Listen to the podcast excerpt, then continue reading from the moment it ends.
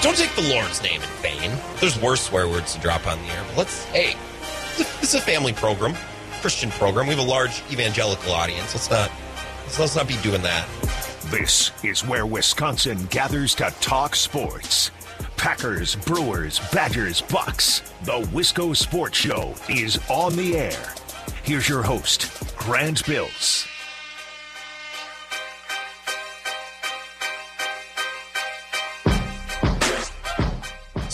Trade deadline is today, was today. It was done a little over an hour ago at 3 p.m. Central Time. Thought maybe the Packers, I don't know, they've been aggressive this year. They've been, they've been getting after it a little bit, adding veterans, making room on their roster to add some experienced players, right? Filling in in depth. We got Rasul Douglas, we got Jaylon Smith, who was released today, but not the point, right? They brought in Whitney Mercilus. All right. We're in on Stephon Gilmore maybe a little bit. Maybe this, this is the trade deadline, maybe. This, this is the year. They're going to add a tight end. Maybe trade for Evan Engram. Now that Robert Tonyan is hurt. Uh, they did not, which I'm sure shocks all Packers fans. They did, however, make a switch at long snapper, which is, there could not be a more Packer thing to do today. It's like, hey, I know what we should do on trade deadline day. Fans want a new tight end. Yep. Fans want another corner. You know what we should do? Let's uh let's do it. Let's pull the trigger. We're gonna make a switch at long snapper. Hunter Bradley, out. You can be better. We're always always striving to be better. Damn long snapper. They're trolling us, right? The Packers are trolling us. They know we're all checking our phones, looking at Twitter, seeing if the Packers are making moves, and they're like, this would be a good time. Drop the news, drop it, break it, leak it, make it a move. New long snapper, always striving to get better. God. Of course they did something with their long snapper. This is the Wisco Sports Show. My name is Grant Bills. A relatively uneventful trade deadline. There were some moves here and there. The big one was Von Miller yesterday, and we talked about that on yesterday's show, but nothing too crazy today. Some smaller moves. Fifth, sixth round picks being thrown around. But Fletcher Cox wasn't traded. Evan Engram wasn't traded. Odell Beckham Jr. wasn't traded. Because, of course, they weren't traded because nobody ever gets traded like that on NFL trade deadline day. Right? We always hype it up like it's this big thing. And it never really is. So I'm not shocked that we don't really have much to talk about to start the show with the trade deadline. You are welcome to text me, call me, be a part of the show between now and 6 o'clock. The number 608 796 2558. Talking text line. You can tweet me, follow me, block me if you wish. My DMs are open if you want to message me and get on the show that way. At Wisco Grant on Twitter.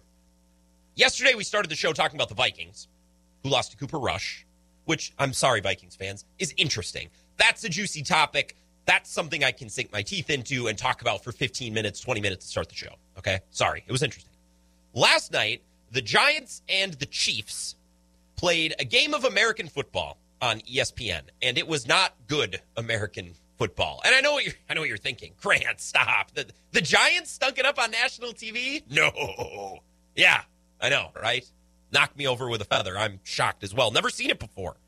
The Giants are always bad on TV. National TV. Put them on Sunday night football. Like, oh god. Put them on Monday night, Thursday night. Grown. The Chiefs barely held on, winning 2017. The Chiefs were double digit favorites at home. Extra day of rest. Chiefs get back to 500 barely. They're 4 and 4 and now the Giants are uh miserable 2 and 6. I would be okay without watching them a single time the rest of the year. I just don't enjoy watching them. Last night, I don't think a ton of us care about the Giants. Some of us might care about the Chiefs, but the Chiefs right now, I guess the Packers play the Chiefs this weekend, but they're in the AFC, so we don't spend too much time worrying about them. Vikings fans, Bears fans, we don't obsess over the Chiefs. Different conference, maybe in the Super Bowl, but other than the matchup this weekend, which is now looming, we don't worry too much about the Chiefs. So we went into last night really looking for answers. We wanted to know are the Chiefs really bad? Are they actually bad? Or has this been overblown? Has this been overdone? We went into this game with questions. And I think we came out of the game with more questions than we got answers. I wrote a couple of these questions down that I came out of last night's game with. Number one, this is obvious. Why do we ever put the Giants on TV? Ever. Not national TV, TV in general. We have better things to air. We could run Big Bang Theory reruns. Everybody loves Raymond reruns. Could run anything on the Food Network is better than that.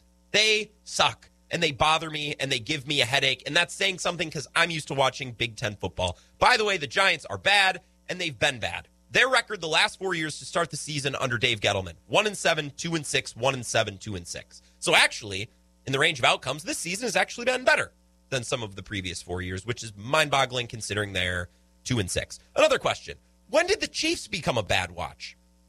They stink. Look at their schedule so far. Some of these games have been kind of fun, but most of them have been really clunky. Early this season, they had some fun ones. And we're like, ah, the Chiefs, they're a little sloppy. Need to focus on the details, but they'll come around and they're fun to watch. They beat the Browns in a wild game. They lost to the Ravens in a one score game, and they lost to the Chargers in a fluky game, beat up on the Eagles. And then ever since then, it's gotten worse. They got smoked by the Bills. They beat Washington, but who cares? They got smoked by the Titans, and now they barely, barely outlasted the Giants, including a game they trailed in the fourth quarter at Arrowhead. That's nuts. When did the Chiefs become a bad watch? Also, are we sure the Chiefs are good? They look like the 2005 Packers when Favre looked like he was done and they canned Mike Sherman and they had to strip it down to the studs to start again. And that was the year they drafted Rodgers. That's what this reminds me of. Another question, and I say this with all due respect Is Travis Kelce washed up? He's getting jammed in the slot by a cornerback last night. Never see that thing happen. Is he washed? I ask that with all due respect. Travis Kelce's been a great player for a long time. But are we sure he's not nearing the end? Seemingly not the player he was, and he had a fumble last night. Another question I have, and I mean this also with all due respect, but a lot less respect is due to this individual. What does Joe Judge do? What what is he during games? What what is, what is his thing? Is, it, is there something that he does? He's a special teams coach. The Giants' special teams are terrible. They had 10 penalties for 88 yards last night, penalties that extended drives, taunting penalties on offense that brought plays back, right? A face mask that was questionable, but that's not the point. The whole game was sloppy, it was unorganized. And in the two minute, they get smoked. Friend of show Danny Heifetz tweeted out this screenshot and this graphic last night. The Giants have been outscored 42 to nothing in the final two minutes of the first half this season. What, what, what does Joe Judge do? What is his thing? What is he? What's his story? Because he doesn't really seem to be doing a whole lot of good. He's not calling timeouts when they should be called. He's handing over a ton of win probability when he should be going forward on fourth down, and instead he's kicking or punting. I just, I don't know what Joe Judge does. I don't know his story. One final question I got from last night: Why is Louis Riddick always yelling? I like Louis Riddick. He's such a good analyst, but you put him in a football booth, he starts yelling all the time, like Will Ferrell. What are we yelling about? It's like, dude, relax. Relax. No one really cares that much about this game. Half of the audience is watching the Manning cast, so take a deep breath. As Louis Riddick always yelling on Monday Night Football. Some of the questions I came with uh, last night. Uh, really briefly, the NFL trade deadline. Not much to say. The Packers are basically the Celtics of the NFL. They don't make moves, and then after the fact, they're like, "Well, we were in on that player. We th- we thought about it. We considered it. We made a call." Which is the Danny Ainge special for the last couple of years in Boston. It's like, well, we almost got Jimmy Butler and Kawhi Leonard and Anthony Davis, but we just we didn't want to give up Marcus Smart. We couldn't do it. Too rich. Couldn't do it. Rams made the biggest move. They got Von Miller. We talked about that yesterday. We're going to talk more about that coming up right before 5 o'clock. Chiefs made a move today I kind of like. They traded a six round pick for Melvin Ingram, who's on a one year deal. Pretty reasonable. Mike Tomlin, this was his quote today. I enjoyed working with Melvin. Just didn't work out the way we envisioned, the way he envisioned. And sometimes in free agency, that's what happens culturally that's why or culturally that's why we build our team primarily through the draft. What the team needs is first and foremost also it's better to have volunteers as opposed to hostages. So that's good for the team as well. I love mike tomlin man. He's a funny dude. Yeah it's better to have volunteers than hostages. He doesn't want to be here. All right fine. So they trade him to the chiefs for a six round pick. Good edge rusher. A lot cheaper than von miller. And both are rentals for the rest of the year. A six round pick versus a second and a third. Big defense. Difference excuse me there are never as many trades as we think there will be, ever. And leading into the trade deadline, I always see it on Instagram. It's like CBS Sports, a move that every team should make at the trade deadline. I'm like, this ain't baseball, where everyone's at least adding a reliever, right? I think going in, we expect, and analysts always proclaim, it's like, well, these teams should be sellers. Nobody sells in the NFL. If you're even near 500, you're not selling. You're not trading away your good players. That's just not how football works. There's this implication that if you're four and four at the trade deadline, you're supposed to sell your best player. Ah, it's too hard to get good players in the NFL. It's too hard to draft good players. Team could win three in a row. Now they're seven and four, and they're hunting in the six and the seven seed territory. They always say, "Oh, this team should sell. This team should sell." Nobody does that in the NFL. Not a single person does that. It's not baseball. It's not basketball either. There's just not as much movement. So those are a couple of trades. The Packers released their long snapper because, of course, they did. It's the most Packers thing I've ever seen. 608 796 2558. Send me a text. Tweet me at Wisco Grant. Coming up next, we're going to speak with Eric Eager, Pro Football Focus, about the Vikings, his Vikings, about his Chiefs, and our Packers. This is the perfect week. This is this is right in Eric's wheelhouse. He hosts the PFF Forecast Pod. He's a friend of show, recurring guest, and I'm very excited to talk football with him. Coming up next on the Wisco Sports Show. This is the Wisco Sports Show with Grant Bills on the Wisconsin Sports Zone Radio Network.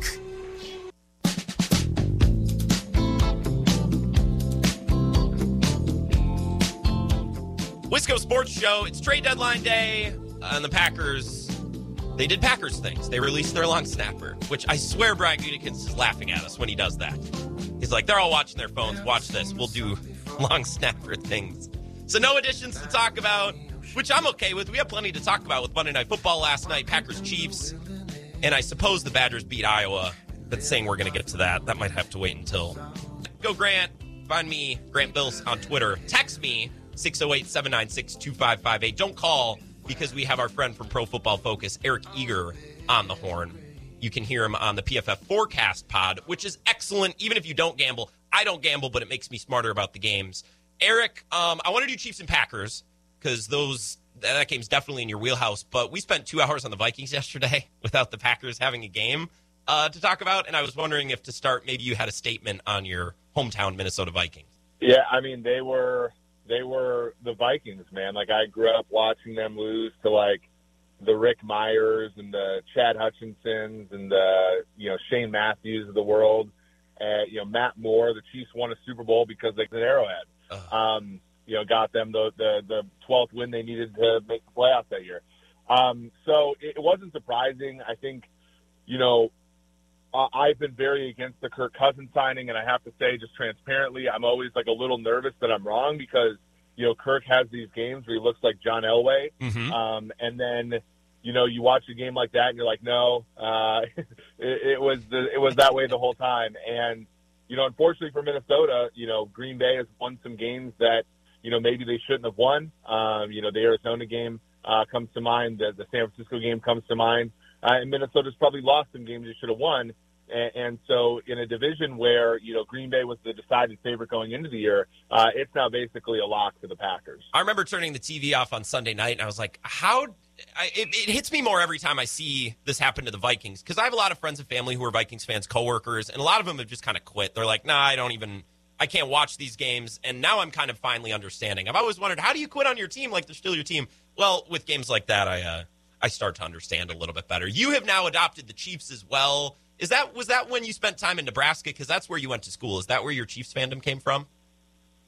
Yeah, and then I, I moved. You know, my my wife's actually from you know Tomah, and so like we we got married. Oh. She was a Packers fan. I was a Vikes fan. So we decided we'd like a, a team together, and then eventually, you know, that was back in like 2010, 2011. Um, and you know, eventually, like my my wife doesn't even like football anymore, even though I chose it as a career. So, like, so, like we we've kind of like you know she'll watch a Packers game if it's on, but uh, you know, and now the Vikings have done so many things that are just downright you know silly, and then they don't win on the field. Yeah. Um, so yeah, it, it, it's it was a slow drift, but it's it's it's basically complete now. Well, before we get to the Chiefs, uh, let's do the Packers half of this matchup. They'll play three o'clock this weekend. I'm going to be honest. Last Thursday was the most impressed I've been with Rodgers in a long time. He only had 184 yards, but he came into that game, understood the assignment, knew what he had to do, executed the offense, and put them into position to win. They needed a little good luck, but they were also maybe the recipients of some bad luck in moments too. Maybe it balanced out. I loved what I saw from Rodgers because sometimes I think he just needs to execute the offense and do a little bit less freelancing. Thursday was an amazing example of that. What did you take away watching the Packers beat the Cardinals last Thursday? Yeah, I think Packers fans are really lucky to still have Rodgers in the fold. I think they're even more lucky to have Matt LaFleur as the head coach. Um, when you look at their undefeated record without Davante Adams, who I think is their best player, Mhm. um, you know, it speaks a lot to what LaFleur is. And I, you know, I think he's a great tactician. I think he calls a great game. Um, I think the ability, and this is an issue, you know, with their upcoming opponent in Kansas City. I think being able to rein in a guy whose early career brilliance was in many ways due to freelancing, to be able to reel in a guy and get him in rhythm, um, throwing the ball in rhythm, and really getting him to buy into that sort of structure. I mean that that's all you know. He deserves a great deal of credit, and, and obviously the results speak for themselves. Thirty-three and seven in his first forty games uh, as a head coach uh, in the regular season. So um, you know, I, I have nothing but admiration for the way Rodgers played the other night. Um, you know, that, that dive at the goal line, obviously didn't get in, and anybody yeah. who bet the over in that game certainly irritated in that sequence. But, um, but the, but, you know, the, the Packers, without m- many of their players, without some really good players, Jaire Alexander was the most valuable cornerback in the NFL last year. David Bach and, and uh, obviously Davante Adams, the most valuable non-quarterback in football last year without all those players to beat an undefeated team on the road, really, uh, you know, all the noise aside, it, was a very uh, impressive feat. Yeah, there was a lot of noise, but there was noise on both ends. Like the Rasul Douglas interception was very lucky, but then again, they probably scored on that Aaron Jones drive on the other side or on that run, and then it was overturned. And I mean, they had chances to, to run away with that game and, and to pull away, and they just didn't. The Chiefs are the other half of this game. We're speaking with Eric Eager, Pro Football Focus. Listen to the PFF Forecast Pod. It's really good. PFF Eric on Twitter. Um, I came away from last night's game with more questions than answers. It was a very unsatisfying game. I was unsettled when I went to sleep. What, what were you thinking after the game last night? Yeah, I think the same thing. I mean, the Chiefs' defense has been so bad this year that when you look and say, "Oh, my, oh, you know, they've had you know a, a game where they gave up ten to Washington, twenty-four to Tennessee, although that was a little noisy because it was twenty-four nothing, mm-hmm. uh, twenty-seven to Tennessee, um, and then just seventeen to the Giants."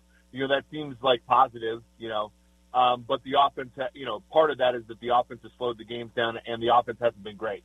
Um, and you saw that last night. You know, a turnover in the red zone, uh, another turnover in Giants territory. Travis Kelce fumbling the ball. Um, you know, it's just off a little bit. I think some of it's noise. I think some of it is adjusting to a league where all the defenses are engineered to beat them.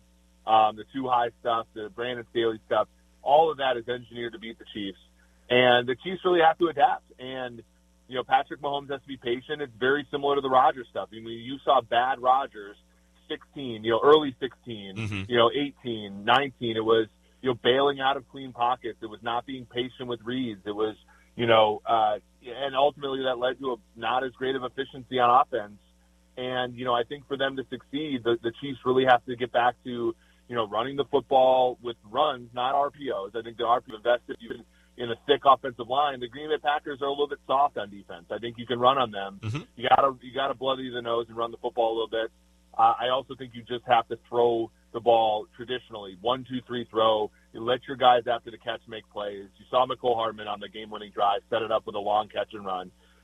Enough of the freelance stuff. The offense you know the, the, the teams are are begging them to freelance at this point, and it's hurting the offense. Yeah. Hey, Dean Lowry's playing good. Don't be too disrespectful that defensive line. Northwestern guy Dean Lowry is is having a heck of a oh. stretch here, so buckle in for yeah. for that. and I think week. part of the Packers part of the Packers' gooiness against the run is by design. I think they like to invite teams to run yeah. because you know that that makes for long yardage situations. If you can get a stop in the run game, it's generally speaking a, a smart play. But you know, a team that commits against them will sometimes get yardage on them that you know other teams wouldn't. Well, and the Giants were they were allowing the Chiefs to get six, seven yards at a, at a time last night. They're like, go ahead and take it. You're just not going to beat us deep, and that's what more NFL defenses are doing. So you tweeted out some numbers this morning, and I was filling in on our morning show here in La Crosse, and I did ten minutes on this. Average depth of target in the NFL. The Chiefs are in the bottom with the Lions, the Vikings, the Dolphins, the Panthers, and part of that is because teams want them to throw short, right? They're in this two high thing. But then the, the highest average depth of targets in the league. The Rams, the Bills, the Raiders, the Buccaneers, they're seeing a lot of the same defensive looks. So I guess I'm wondering if all of these teams, by and large, are facing a more modern defense, the Staley Fangio two high thing, which is very, that's kind of the way the league is trending. What are those teams doing well to push the ball down the field that the Chiefs just haven't quite figured out yet? I think part of it is it's just there's a little bit of arrogance on the part of Reid, where okay. he's been the league's best play caller for years, and he's you know not going to leave. You know, it's going to take, and they traded for a run blocking tight end today, which I, I think helps. Like I think will help signal a little bit of a change in philosophy. Um, but a lot of that is that. The other part is, frankly, the Chiefs don't have as good of weapons as those teams that you mentioned, right? Buffalo is a team that you know they went out and got Diggs for a first round pick. They have Beasley, who's a great slot. They got Emmanuel Sanders in free agency, mm-hmm. uh, uh, Marquez Stevenson in the draft, Gabriel Davis in the draft. Like they're a team that can really outflank you. You know, with Watkins gone, and you know they tried to fill back backfill with Josh Gordon, it just hasn't worked. Um, you know, Tampa Bay, you know, they they have Tyler Johnson from Minnesota, uh, Scotty Miller, as Packers fans know, you know, Godwin Evans, Antonio Brown. Like the Chiefs just don't have that. And I think that that was one of the leaks when they went and fixed the offensive line. They didn't necessarily fix the receiving corps. Yeah, I think that number three wide receiver, or in the Packers, even number two wide receiver, it's very important. And I don't know if we talk about it and, and think about it enough. And Antonio Brown's a good example of that with the Bucks. Also, Jake Kumerow was with the Bills for a time. His impact probably lives on, even though I don't think he's still on the roster, a much deeper wide receiving corps uh, than the Chiefs. Eric Eager, Pro Football Focus. Uh, Packers didn't really make a move today. Maybe thought tight end. Is it egregious that they didn't replace Robert the same lines with your Chiefs? I love a six rounder for Melvin Ingram way more than I love what the Rams did for Von Miller. Yeah, I, I mean, I don't like you know, the Chiefs giving up assets. You know, Brett Veach has never drafted more than six players in a draft. Mm-hmm. So, you know, and I think that that's contributing to some of their issues depth wise on defense and stuff. But for the most part, yeah, I mean, that's a much better, I think, value than Von Miller is. Now, they're not paying Von up a second, second and third. And, and at best, in the compensatory market, they might get a third, a fifth round pick back. They also traded a fourth rounder for Sony Michel. I mean, they're all in. And I think, as Packers fans know, you know, if you look back at some of these seasons, the 2010 season was not their year to win the Super Bowl. They were a 10 and 6 six seed, and the 2011 year was right, and and that's why we've never seen teams go back to back since the Patriots. It's like to win the Super Bowl when you're the best team in the NFL, you generally don't win it because of noise, and so teams that engineer themselves to be the best team in the NFL are often um, you know, are often disappointed. And it's okay if you do that if it's sustainable, but it's just for a one year spike of adrenaline then you know if the Rams don't win the Super Bowl this year, it's going to be pretty bleak for them, given you know what they've given up to get all the players they have.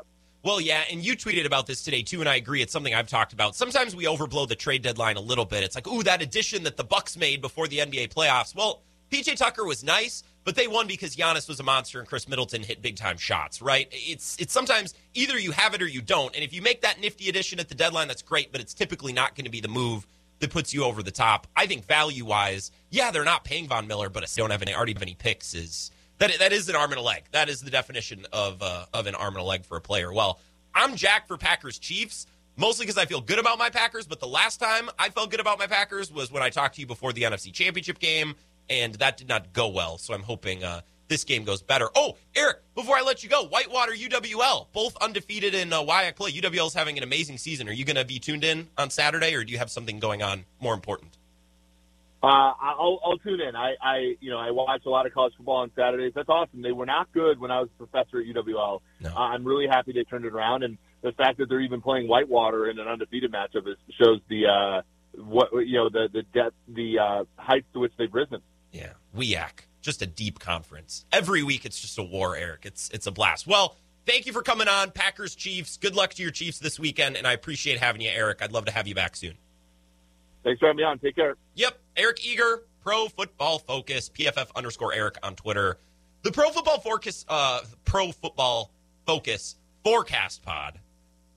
I got to figure out a different way to say that because I misspeak it about 50% of the time. PFF Forecast, like the weather forecast. It's great and they mostly talk about gambling, but it's a different lens through which to view games, right? And it helps me kind of understand what matters and what doesn't in football games and trying to predict outcomes. It's like we obsess over these things, and when it comes down to it, if you have to take a team minus three and a half or minus four and a half, what really matters, right? What actually factors into these outcomes of who wins and who loses?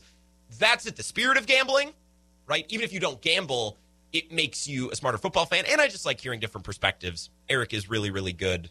And he's just a jaded Vikings fan, which is also kind of funny. Let's take a break. I want to compare Mahomes and Rodgers because Eric talked about how Mahomes made a career on freelancing for three years. Now he can't freelance and he's struggling.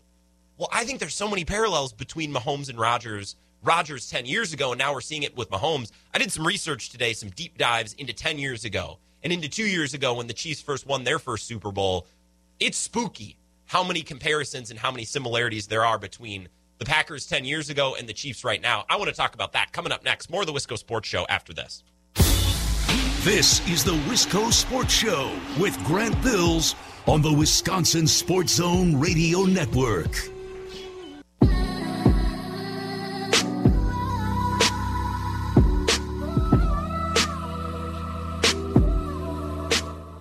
Sports Show. My name is Grant Bills.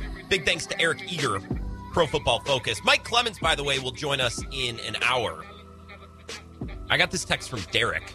It's 608 796 2558. He says, Come on, man. It's a sports talk radio show, not some Christian show. I've never heard more Bible thumping on any other show. What in God's green earth are you talking about? The intro?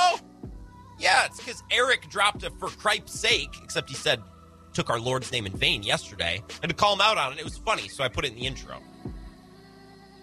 Bible thumping. We don't Bible thump on the show, but to quote Mac from Always Sunny, uh, with God, all things are possible. So you can go ahead and write that down. Derek, thank you for the text. 608 796 2558. Really quickly, Big Joe. Big Joe, what's going on? What's up, buddy? Hey, you're always about positive vibes, though, right? Uh, I am? Are, are you? That's what I'm asking you. Are you always about positive vibes? Because you know I am. Uh, yeah, you are. I, it depends on the day. I had to get up at 5.15 this morning, uh, so I've had I've struggled Ooh, today, but ooh. I'm doing fine. Grant, Yeah. I've been in Grant. I've been in school all day, dude. I had to do uh, I had to do receiving training at work today, so I was in classes all day. But I passed and got my receiving license. Hey, congrats, Big G. Well, thank you. Whatever that might mean. Congratulations. That's I'm- good to hear. I, I'm probably wanted by the Packers because I've heard they needed receivers. But boom. Oh, that was this has maybe been your best call ever. You brought it today, Big Joe. Yeah, could you receive kicks too? Dynamite 'Cause drop they- yeah, they lost their they lost their kick receiver too, their kick returner. Thanks, thanks for the call. Packers need a receiver. How long did it take you to come up with that that rate? that's great. It takes me a while. I write down my jokes before the show starts, so. oh, receiving school. Well done, Big Joe. We love we love it when people call in to share their W's like that or text in. I love hearing that. Thank you. By the way, you can also tweet me at Wisco Grant. Did Big Joe tweet me as well? Typically, he's pretty thorough. No, we didn't. Uh, just Jeff got some tweets from just Jeff about Mahomes. I'm to get to those in a few because that's what I want to talk about. Chiefs are struggling. I know they won last night, but they were some penalties and some bounces of the ball away from losing to Daniel Jones and Joe Headset Judge at home on Monday Night Football. Joe Judge came out after the game and is like, well, our headsets haven't been working at all this year. And then the NFL today is like, hey, we look the NFL that did a comprehensive review of the Washington football team and the malpractice going on there, dragged their feet, won't do anything, won't do anything about Deshaun Watson, but you say your headsets aren't working. They're on it in less than 24 hours. Shut up, Joe Judge. You don't know anything. Just be better, man. Just be better. Oh, my God. Chiefs are struggling. And it makes me think of the Packers post 2011, post the 15 and 1 year. So so forget about the 15 and 1 year, forget about Aaron Rodgers MVP year. After that year, that's when the issues started to arise. Think back to 2010 when Rodgers and Clay Matthews were on the podium. Remember what you thought in that moment. Like that LeBron James presser, right? When you're like, not one, not two, not three, right? We were just dreaming of what the next decade might look at. We're like, we're going to be back here a couple of times. We'll for sure get another Super Bowl out of this. They haven't even come close. They haven't even made it back to a Super Bowl. People are now saying very similar things about the Chiefs, or they were after they won their Super Bowl, and now we're seeing how this team, like the Packers, are aging. A year after that first Super Bowl, two years after that first Super Bowl, is now we're in the second full season since they won that title over Kyle Shanahan and Jimmy G and the Niners. I went back and I found a clip from Talk TV. This is FS1. Nick Wright, who I like, I don't always agree with, but I, I like. This is him talking after his Chiefs, he's a Chiefs fan, won the Super Bowl about the possibility of a dynasty. Listen to what he's saying and tell me that we didn't say the exact same things about the Packers post 2010. It's absolutely how a dynasty would start. You, you get close the mm-hmm. year before, you show all the makings of a champion, have a little bad luck go against you. You use that experience to overcome massive odds against you in each of your three playoff victories. And by the way, during the season. Patrick Mahomes suffered a major knee injury mm-hmm. midway through this year, and I'm going to do it again like I did two weeks ago. Shout out Matt Moore, who won that game against the Vikings without Patrick Mahomes, a playoff team, won the game against the Broncos, the game Mahomes went out. If he doesn't do that, none of this happens. The Chiefs don't get the bye. The whole world is different. I listen. I thought the Seahawks were going to see the 90. I was like, man, you got a young quarterback. He's a star. You got an excellent coach. You got all these players around him.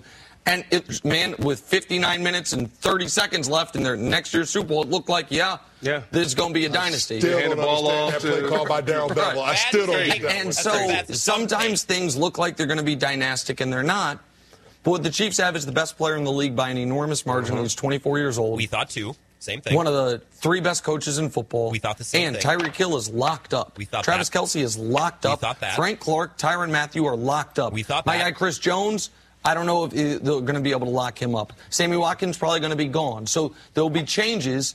We thought all of those things about the Packers, right? How this is how a dynasty would start. Came up short in 2009, and then you have adversity in 2010. You have a couple of Matt Flynn starts, which is similar to what Matt Moore did that year, right? He came in and beat the Vikings, and Eric Eager referenced that, and that allowed them to get to 12 wins, and that allowed you know propel them through the playoffs, all these sorts of things, right? And by the way, Packers locked up a bunch of those guys. They brought back the same defense in 2011. They just sucked which is kind of what we're seeing with the Chiefs. Chiefs brought back a lot of the same guys. They re-signed Jones.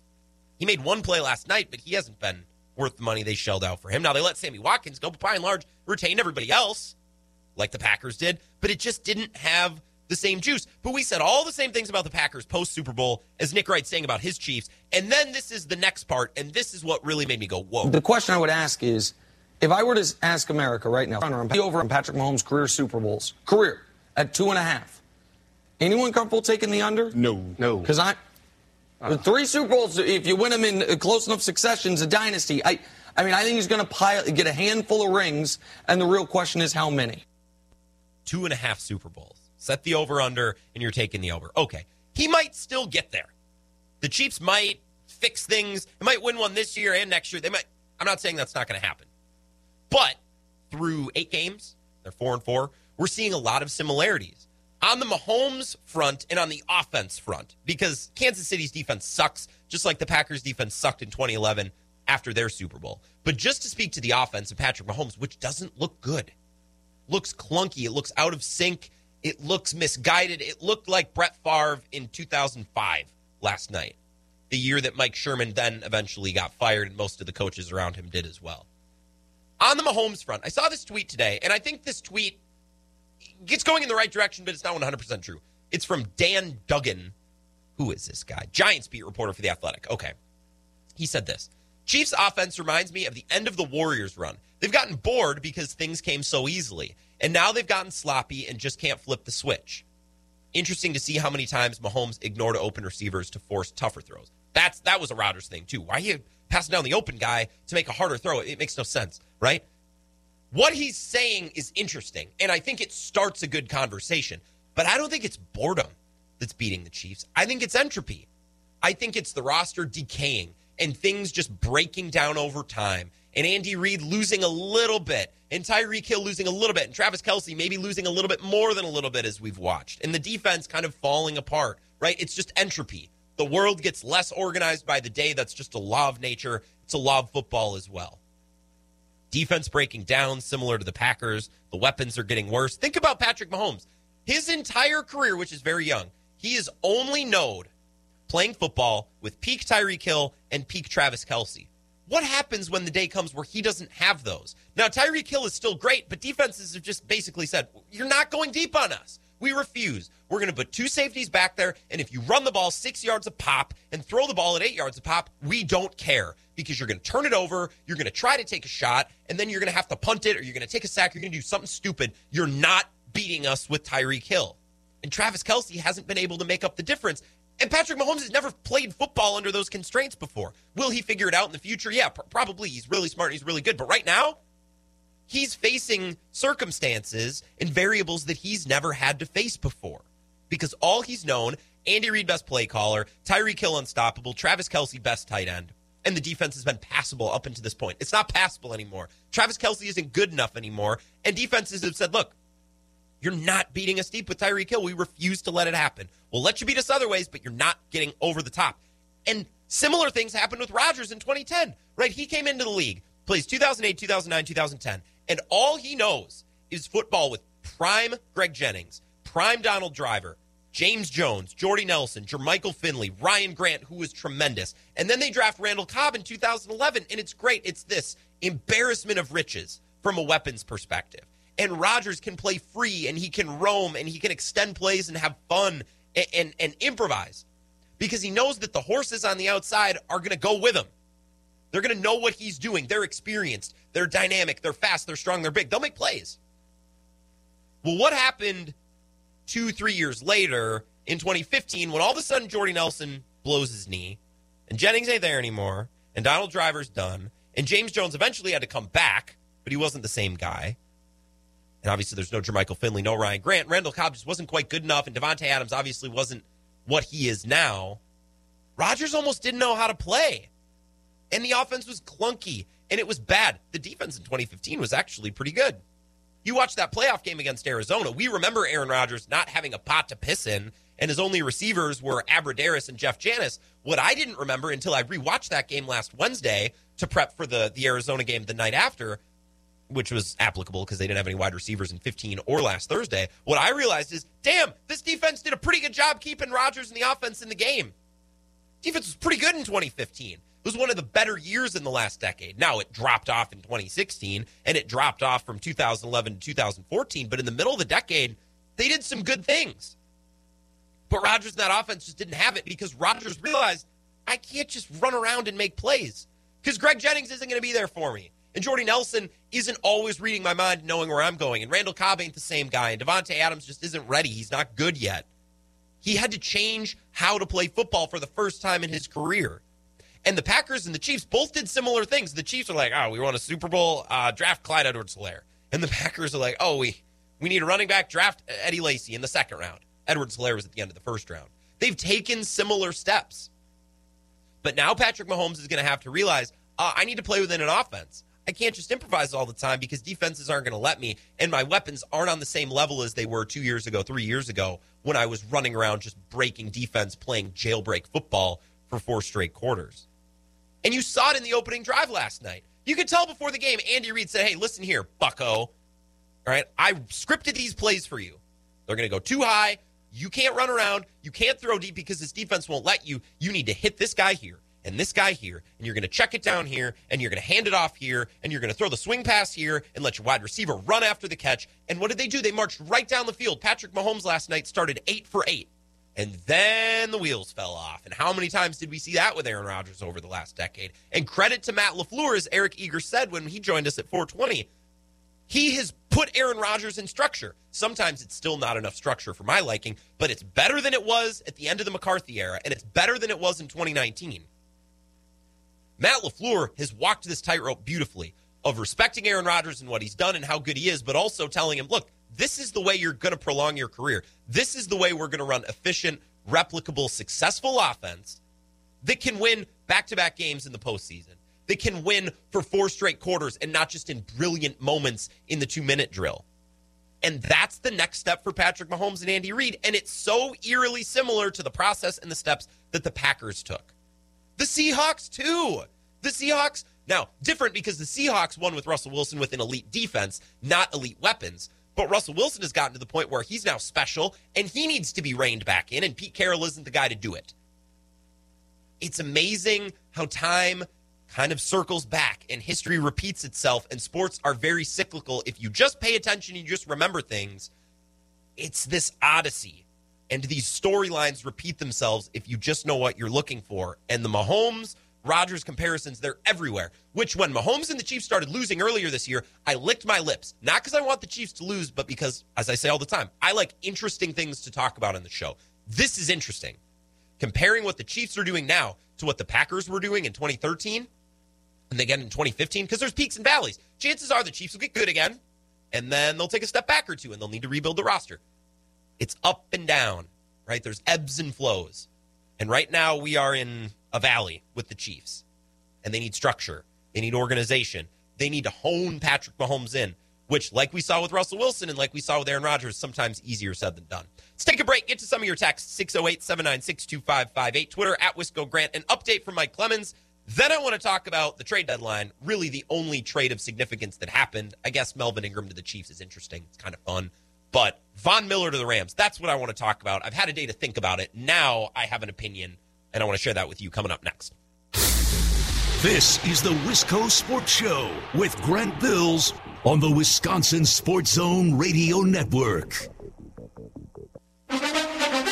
Now, in Green Bay, here's Mike Clemens. The Packers had a light practice getting ready for their road trip to Kansas City to play the Chiefs. Last night, the Chiefs barely hung on to beat the Giants, 20 to 17 on Monday Night Football. The Chiefs continue to lead the league in lost turnovers with 19 giveaways so far. Quarterback Patrick Mahomes. I mean, we're still moving the ball and doing a lot of things great, but whenever you turn the ball over, get a penalty, and get pushed back, um, that that kind of ruins drives. Packers linebacker Za'Darius Smith is back in Green Bay after having back surgery. Matt LaFleur asked about how Za'Darius is progressing. Yeah, I don't have much to update on Z. It was great to see him back in the building. Uh, he had a big smile on his face, and you know he seems like he's in a pretty good frame of mind. So we'll just take that one again. I think that's more of a week by week case. And last year, tight end Josiah Deguara was off to a fast start as a rookie, lining up on the line of scrimmage, in the backfield, and playing special teams. Then he suffered a torn ACL, and Robert Tonyan went on to score 11 touchdowns. Now Tonyan out for the year with an ACL, and it's Deguara's turn to step up. Yeah, my heart hurts for Bobby, man.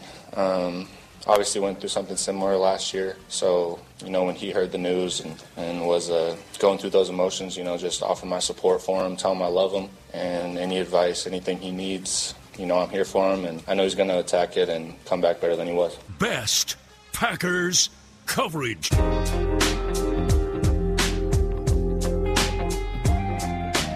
Mike Clemens at Mike Clemens NFL on Twitter. He'll join us in about a half hour at 5:30. Get an update on the injuries. And thank God because the Jaire thing, who knows? Rodgers is saying one thing, I hear other things. Za'Darius Smith is tweeting about coming back, but yet LaFleur is like, "Well, we'll see. I don't know." It'll just be nice to get a baseline and clarify some things injury-wise with Mike Clemens. He'll join us at 5:30.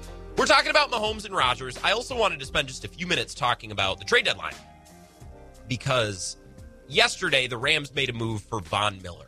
And on the show, I said, This is dumb. Blah, blah, blah, and I guess I hadn't even really thought about it. And I guess I hadn't really looked at it. And maybe I was speaking a little bit out of pocket yesterday. Right. And I'll admit, Rams are a Packers rival. So that probably impacts my take. Of course, I'm biased. Yesterday, I just liked it for financial reasons. It's like people forget about that part of the draft, right? You need draft picks to financially balance your team and blah, blah, blah. That's kind of what I said. And now, a day later, I've had more time to think about it, and I actually like it less now than I did yesterday. The move. Uh, the more I hear it, the less I like it. If you remember that that Drake clip with DeMar DeRozan, the more I hear it, the less I like it. The more I read about this trade, the less I like it. And yesterday, we talked about the financial ramifications, which is one thing, right? Good players on a rookie deal. That's how you balance your team, and that's how you afford veteran players. Elgton Jenkins is averaging $1.6 million a year, yet he's one of the best offensive linemen in the league. But those were the financial and contractual constraints that were established in 2011 in the new CBA, so this is the world we live in, right? The Rams haven't had any first round picks since 2016.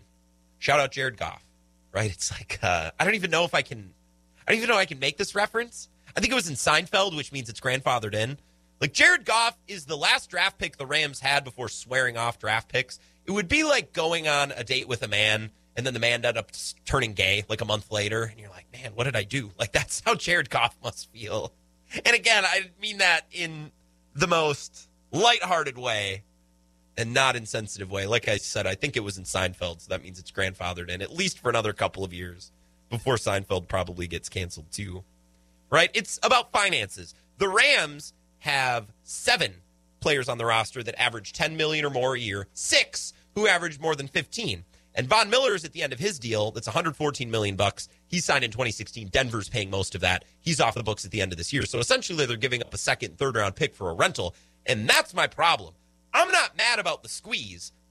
I'm mad about the juice. You want to trade picks to go all in? Fine, but Von Miller, That was the best option? Really? Has he been that good? Von Miller this year has 28 pressures and five sacks, ranked 19th in each, and he's 12th in pass rush win rate. For reference, Rashan Gary has 37 pressures.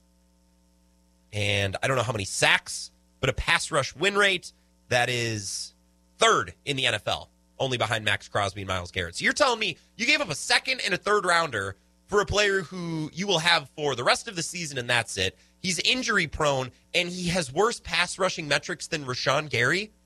A second and a third rounder? And people say, well, they gave up the second and the third rounder because they're not paying most of the salary. Okay, how does that help them next year? oh, they didn't spend a couple million this season. Okay, well, they probably don't have the cap space to absorb it this season. I understand why they had to give up the extra picks because they couldn't pay him. Giving up the extra picks for Von Miller is not worth it. He's not that good anymore. And if I had to bet gets hurt and isn't available or is a superstar who lifts them to a Super Bowl, I'm betting injury non factor all the way. Sorry, not to wish that on the Rams, but whatever. Just the numbers.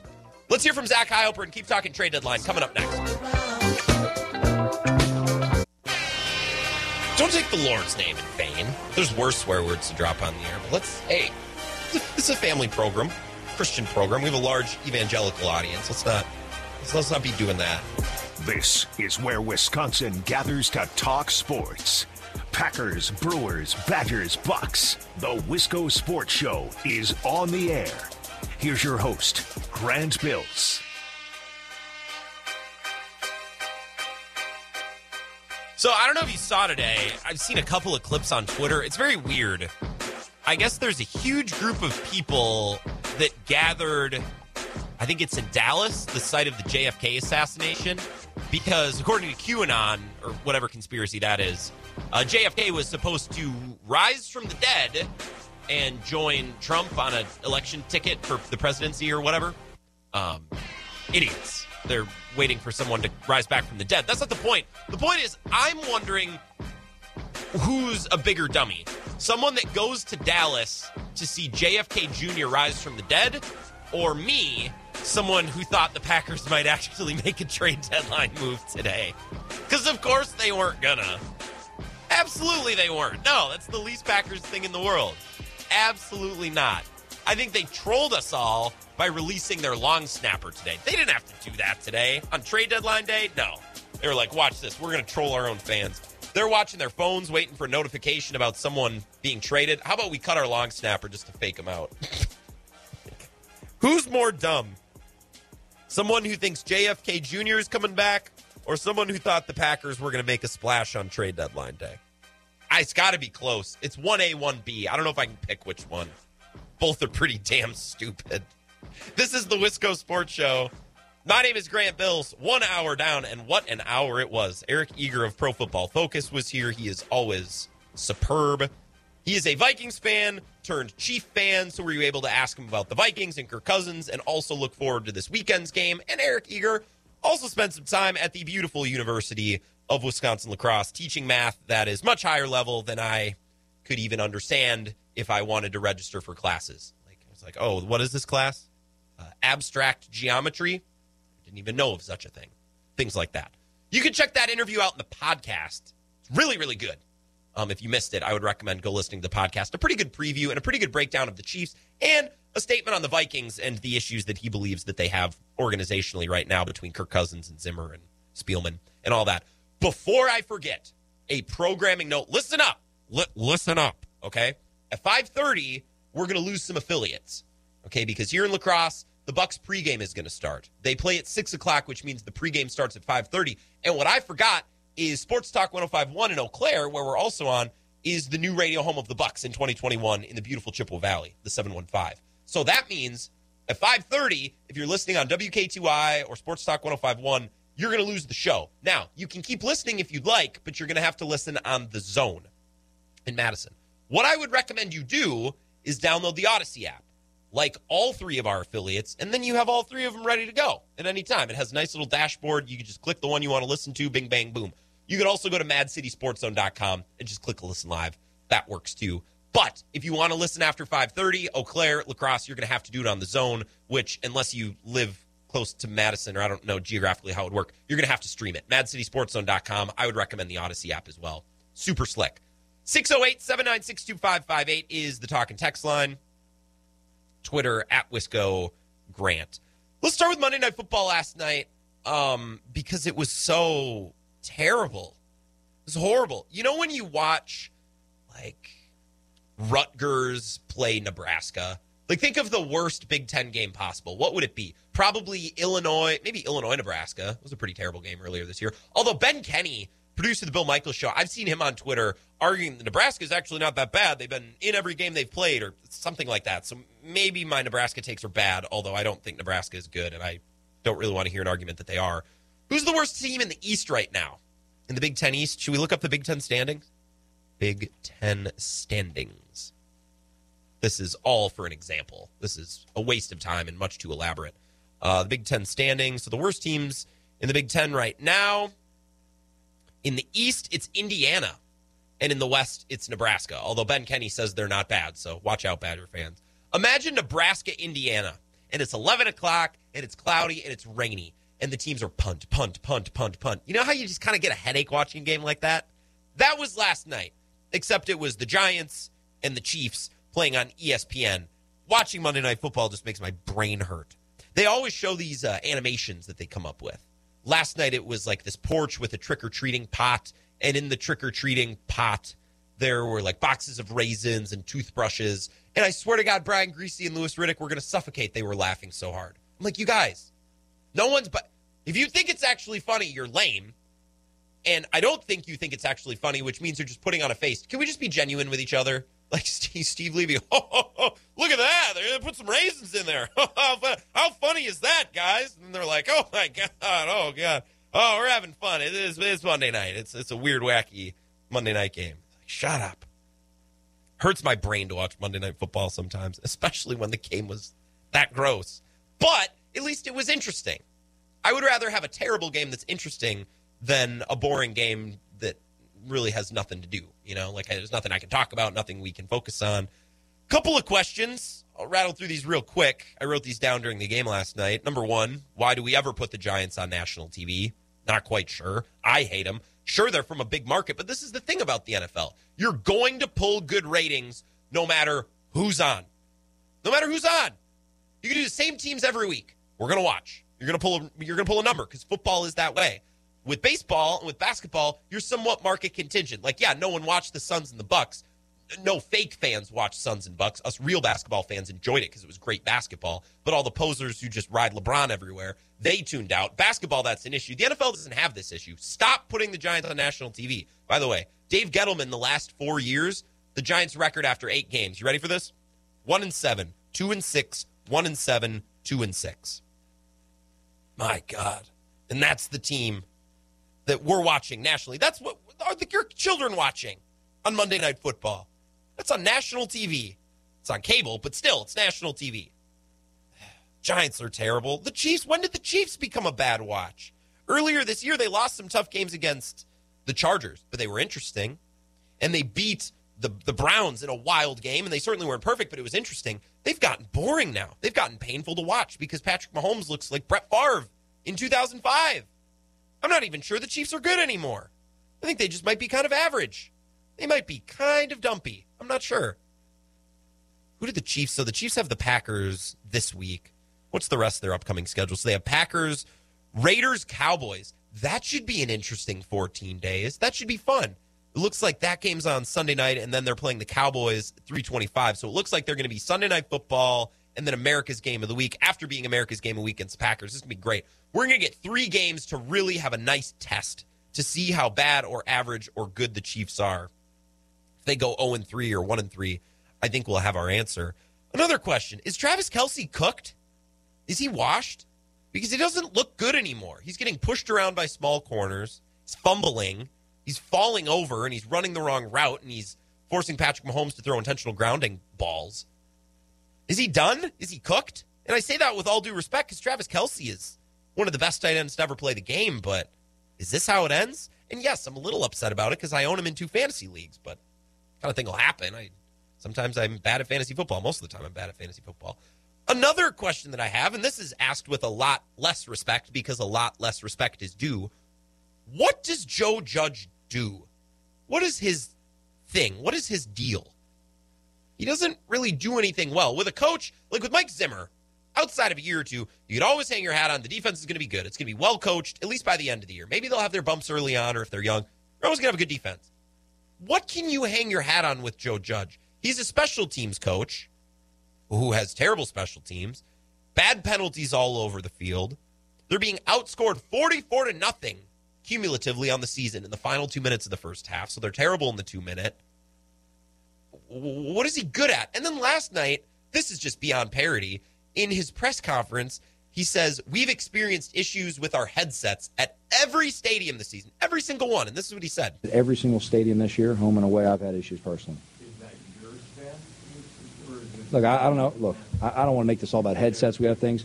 I'd say this: whoever's in charge of it, whoever the guys co- who, look, Jordan. I don't know the exact answer. I don't know if that comes more through the league or us exactly, but they better fix it fast. Yeah, that's it. That's it. Look, I'll get you all the details and stuff later on who does all that stuff. You know, we get the communication back. We say, hey, listen, these things have been an issue, and then we get told they've adjusted this, they've done this, they've done this, whatever it is. Like, like I said, we try to adjust and use different hardware. It hasn't been allowed, so we'll keep on moving on. Again, look, I don't want to make this about stupid headsets. That's not what this is about. Yeah, I mean, that wasn't the factor in the game. We got to do other things on our own to make sure we have success. What do you say at the end of a meeting when you're just trying to get out? You're like, yeah, I'll email you the, I'll email to you. Just, just get out of my office. Just, just get out of the Zoom. I'll email it to you later. I'll get you the details. What do you have a packet? Does you have a binder on headsets? I have a packet of? I've been conducting. I'm doing my own research on why these headsets aren't working. By the way, the NFL came out today and they're like, nah, there's no issue. There's no league issue with their headsets. So it's user error or he is lying. Uh, Joe Judge, not good. Um, at least the Giants' last head coach was pretty good. Oh yeah, that's right. That was Pat Shurmur. He wasn't very good either. Well, before that, the, oh yeah, that was Ben McAdoo. He might have sucked worst of all. Who took over for Tom Coughlin? There's another Giants coach that I'm missing. New York. This is on air research, folks. New York Giants coaches. Was there someone after Coughlin and before McAdoo, or did they go straight to McAdoo? Want the list. Here we go. Doc Alexander coached the team in 1926. He went eight and four. He got canned. I wonder what happened. There must have been some off the field stuff. Anyways, fast forwarding. Oh, Steve Spagnuolo. Oh, he was the interim. Okay, so it went Tom Coughlin to Ben McAdoo, and then Spags was the interim for five games, and then Pat Shurmur, and then Joe Judge. So I wasn't really missing anyone. I was missing an interim. I was missing Spags. He sucks, man. Joe Judge does not seem to be a good coach. They they they need a they need someone in New York. They've had a couple of bad coaches in a row. Once again, I, you might be a nice guy. I, I'm just looking at the evidence on the TV when I watch. They're bad in the two minute. They're bad on special teams. They had a pile of penalties last night. They had 10 penalties for 88 yards. Right? They're they're bad in deciding when to go for it, when to punt, when to kick field goals. It's like, well, what else is left? Does he even give a good motivational speech? I, I don't know. What else is there to hang your hat on? I don't know. I don't. I don't. I don't know what Joe Judge does. I don't know. Whatever. Those are my thoughts on last night. Packers Chiefs this weekend is going to be fun. Daniel Sorensen is going to be made into Aaron Rodgers, Zippy the Piss Boy this weekend. Remember when Trae Waynes was on the Vikings? And this is when the Vikings defenses were pretty good. Like they had Xavier Rhodes and then Harrison Smith and Sendejo at the height of their power. And I think there's another safety I'm missing. Who is the other guy they let go? Whatever. They had Danielle Hunter and they had Everson Griffen and Linval Joseph. And that defense was just mean. Anthony Barr and Kendricks. the defense was nuts. And Aaron Rodgers would snap the ball and he'd go, "Okay, where's uh where's Trae Waynes? I'm throwing at him.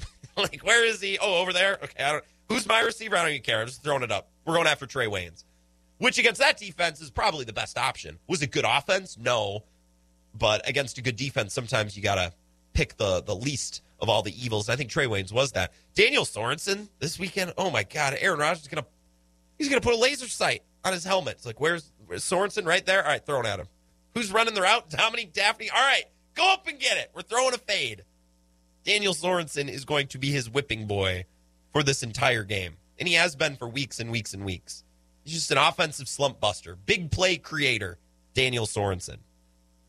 Chiefs have also been turning the ball over a ton. And the Packers defense, I think you would call them opportunistic, which is basically the way that you say, well, this defense isn't very good, but they have some splash players, and if they get lucky, they can be pretty darn good. Well, the Chiefs have multiple turnovers now in four straight games. It's the longest streak in the NFL. It can be fluky. Turnovers come and go, and there's not always a lot of rhyme and reason to it. But the Chiefs have 19 turnovers in the league. That's more than the Jets, who have 15. The Dolphins, the football team, the Jags, and the Texans all have 13. Right? So the Chiefs are just on another level with turnovers. And a lot of it's bad luck, but some of it is just offense that there doesn't really seem to be an idea of what's going on. That's when you typically make mistakes, right? Now, let's use a, an example. Right? You're driving. Sometimes people get unlucky and they get in fender benders. It's out of their control, right? Completely. Like you're sitting at a stoplight, someone runs into your tailgate, they were looking at their phone. That's, that's not your fault. That's out of your control. Much of the same way Patrick Mahomes checks a ball down and it goes through the hands of his running back up into the air and an opposing linebacker catches it. That's bad luck. That's noise. That's out of your control. Sometimes somebody bumps into you in an intersection or you know, a deer runs across the road and you get in a fender bender, you get in a car accident, it's not your fault. However, if you're driving around and you have no clue where you're going and you're looking aimlessly at street signs, you don't know, is this a one way? Oh, uh, do I go left here? No, no, no, it's the next one. Oh, there's a stoplight. Oh, yellow light. Should I go? Should I stay? If you're driving around like that constantly, you're more likely to get in a fender bender, more likely to run into someone, to bump your car, to take a wrong turn and get a parking ticket. More is going to go wrong when you're driving around aimlessly, right? The Chiefs are driving around. They have no clue where they're going. Patrick Mahomes doesn't know if he's supposed to take a right turn or a left turn. He doesn't know if this is a one way. Can I park here? Oh, it says two hours. Oh, is there a meter? Oh, can I parallel in there? He, like, you're trying to figure out where he's going. And this is why the turnovers are happening. If they had more of an identity and more of a crisp, clean idea of where the ball is supposed to go and when it's supposed to go there, you still have turnover luck here and there because there's a deflected ball there's a fumble that's out of your control, right? You trip or you get injured and the ball slips out.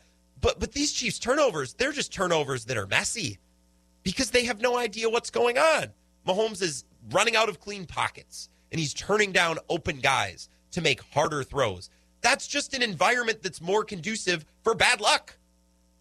Right? You're almost inviting messiness and misfortune into your offense. And I think that's a big portion of why the Chiefs have given up so many turnovers. They have 19. And yes, some of that's luck, but man, 19, that's worse than the Jets, the Dolphins, the Jags, the Texans. Not all of that is luck. You just need to be a little bit smarter and a little bit cleaner. And when you watch these Chiefs, they they're not buttoned up. They don't really seem to have an identity. And that's why Andy Reid needs to say, hey, Mahomes, let's let's go. We need to reel you in. We need to get back to the basics. Strip this thing down to the studs because we can't gas pedal our way through this. We can't improvise our way through this. Can't be leaving clean pockets. You can't be thrown into triple coverage. We need to get back to fundamentals, and I think that's where the Chiefs are. Hopefully, they wait a couple of weeks until after they play the Packers this weekend. I'd like that. Send me your texts. We're talking Packers Chiefs, and we will be until we get to Mike Clemens at 5:30. 608 796 2558. Twitter at Wisco Grant. More of the Wisco Sports Show coming up next. This is the Wisco Sports Show with Grant Bills on the Wisconsin Sports Zone Radio Network.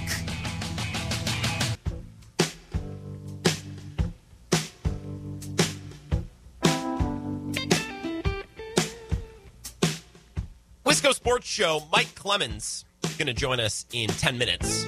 Some injury updates and some trade deadline updates, too. This is a good day for Mike to be on. A lot of logistical things that need to be covered.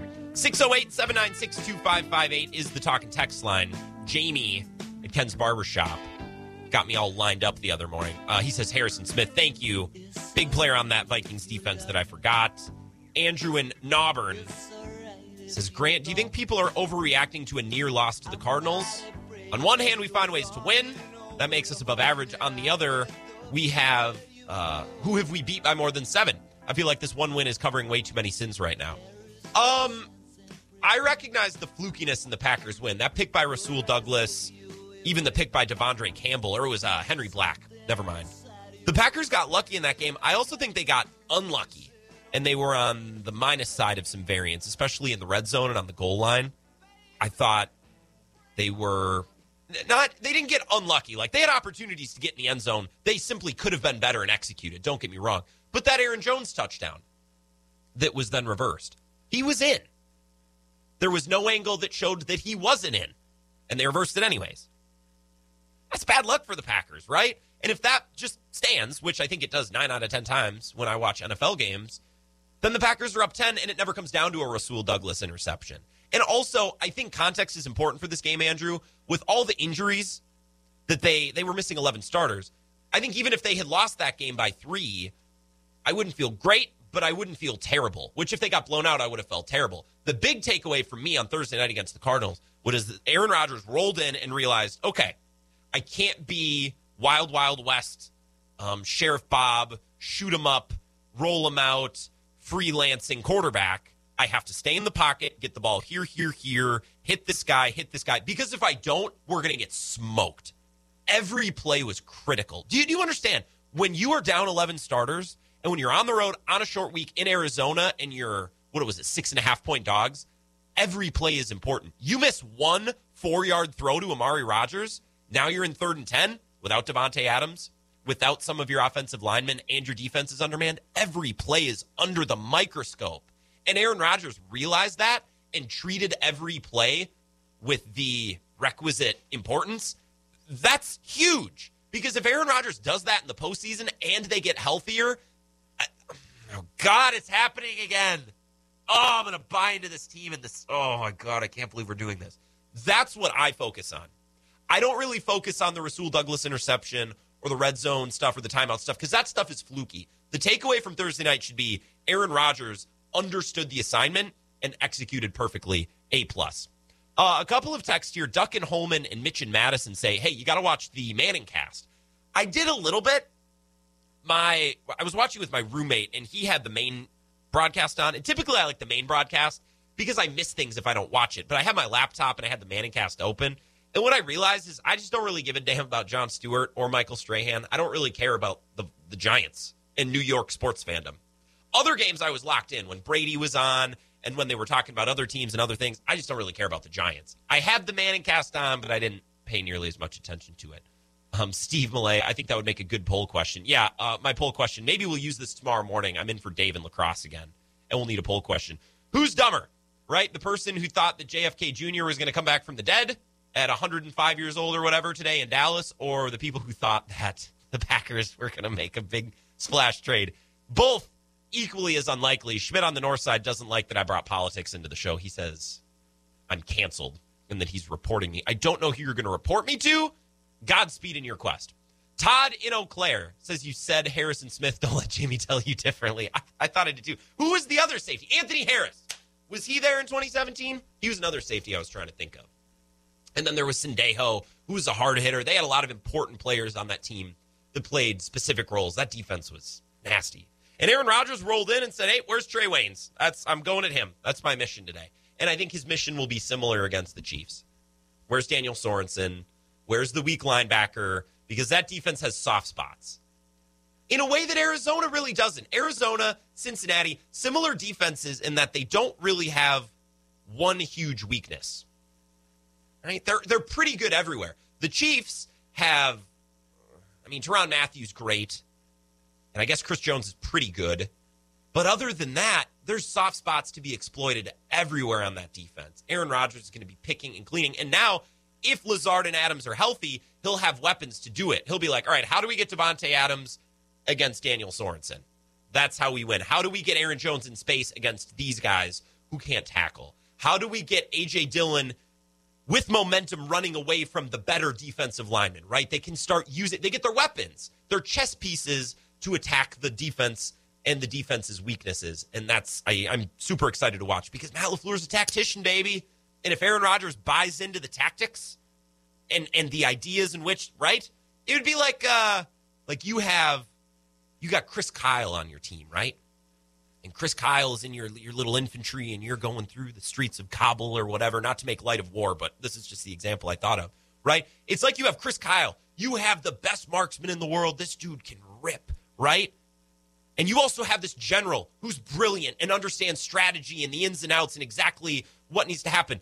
And then Chris Kyle's like, nah, I'm not going to do that. I was like, no, right? You need to be working in concert. They have a tactician of a coach. They have these great weapons. They need Aaron Rodgers to buy in like he did on Thursday and they should really be able to do some damage against that Chiefs defense. Okay, we're going to take a break, talk to Mike Clements. A reminder for those of you listening in La Crosse and in Eau Claire, the Bucks broadcast is about to take over at 5:30. And if you would rather listen to that, I'm hurt, but I understand. Okay, but you can keep listening. You just got to pull up the stream on the Zone in Madison, MadCitySportsZone.com. The Odyssey app is really a slick way to listen to different all of our different affiliates as well. So if you're on K2I or the uh, Sports Talk 1051, it's about to drop off. Catch us on the Zone. Mike Clements is going to join us coming up next on the Wisco Sports Show.